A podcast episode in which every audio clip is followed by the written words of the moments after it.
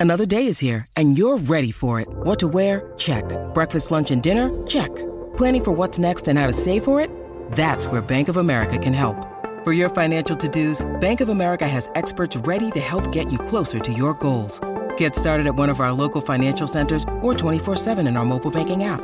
Find a location near you at bankofamerica.com slash talk to us. What would you like the power to do? Mobile banking requires downloading the app and is only available for select devices. Message and data rates may apply. Bank of America and a member FDIC. When you need mealtime inspiration, it's worth shopping Kroger, where you'll find over 30,000 mouthwatering choices that excite your inner foodie. And no matter what tasty choice you make, you'll enjoy our everyday low prices, plus extra ways to save, like digital coupons worth over $600 each week. You can also save up to $1 off per gallon at the pump with fuel points. More savings and more inspiring flavors make shopping Kroger worth it every time. Kroger, fresh for everyone. Fuel restrictions apply last night's performance, the Warriors, it is only preseason. We shouldn't get too excited, but the excitement of combinations and seeing some young talent coming through got me a wee bit confident there, Kempy. Mm, yeah, I, look, I totally agree with you. I think um, the first hit out was really important to get a, a win under their belt, but but also just to see what the depth was looking like for the Warriors. Because um, when you look at both sides, they played basically played their second string sides with a sprinkling of first graders through them. For me, standout of the night was Maire Martin we were all looking to see yep. whether or not uh, he could totally ba- agree. Basically, take on that mantle alongside Shaun uh, Johnson. Mate, his passing game was superb. He does need to work on his kicking game a little bit, but just the way he takes it to the line and, and gives some space on the outside.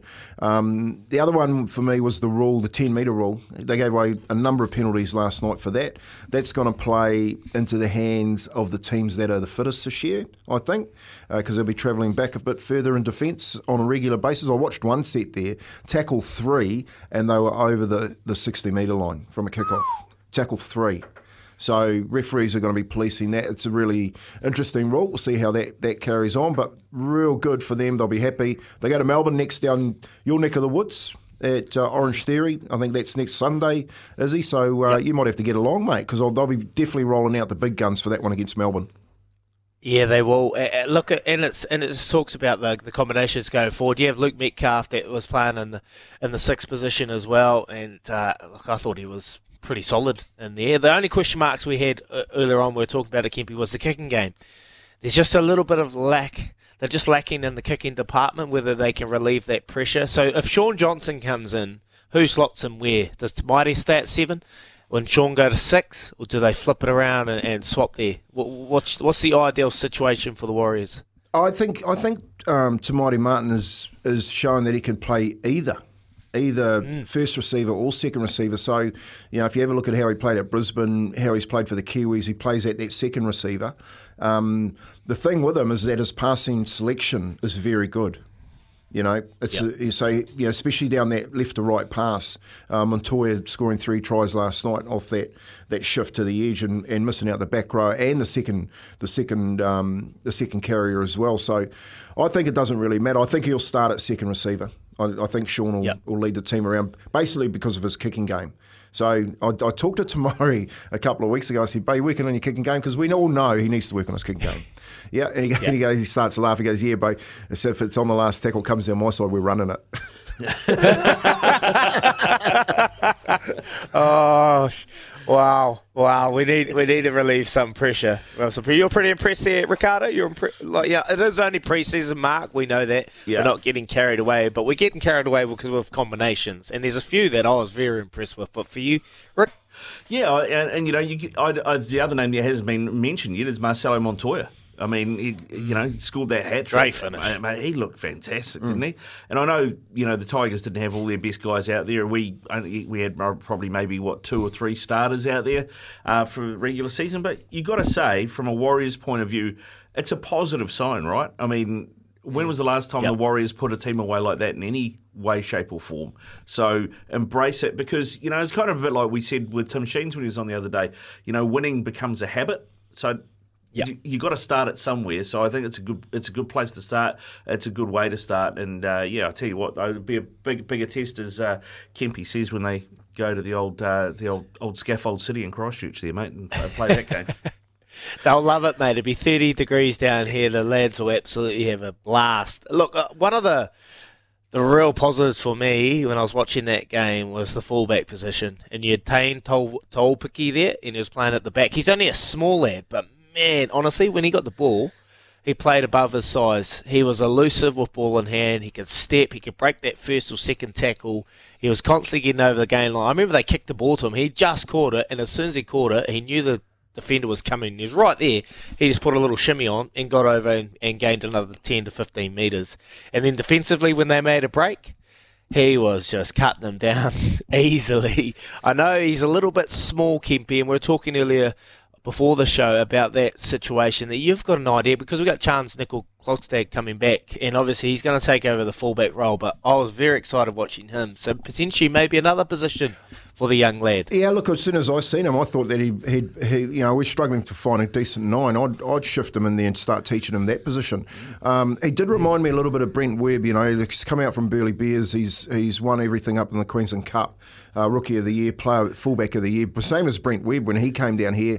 The difference with with Webby though was that Webby was an out and out fullback. Um, we, we did move Webby to hooker on a, on a number of occasions to play, and, and we did the same with Ivan when Ivan was playing fullback. Um, we'd shift him in there just to give our hookers a, a bit of a break. But I just had a look at his body shape and his speed, and, and just the way he got around um, the middle of the park, and I thought he'd be he's a fantastic transitional player through there.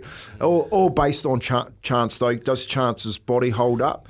The good thing we know, well, we've got someone who can who could actually go back in there and, and cover for Charnze. Mm. Well, yeah, I mean, that's the other question for me is Charnze Nicoll Clocks, looking at our centre stocks, right, from a Warriors point of view, I'd almost rather have um, Charnze playing centre and put Metcalf in the halves and, and play Tamati out the back.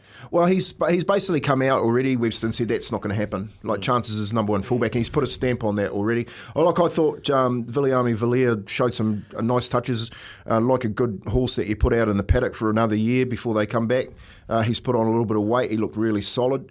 Um, yeah, so he, they are going to, uh, in one position, struggle there for a bit of experience this year, but uh, if they do go, I, I, I, guess what I'm saying, if they do go with Charnze elsewhere or Charnze breaks down, um, as I think you're right about young Taine, he looks like he can play first grade quite easily.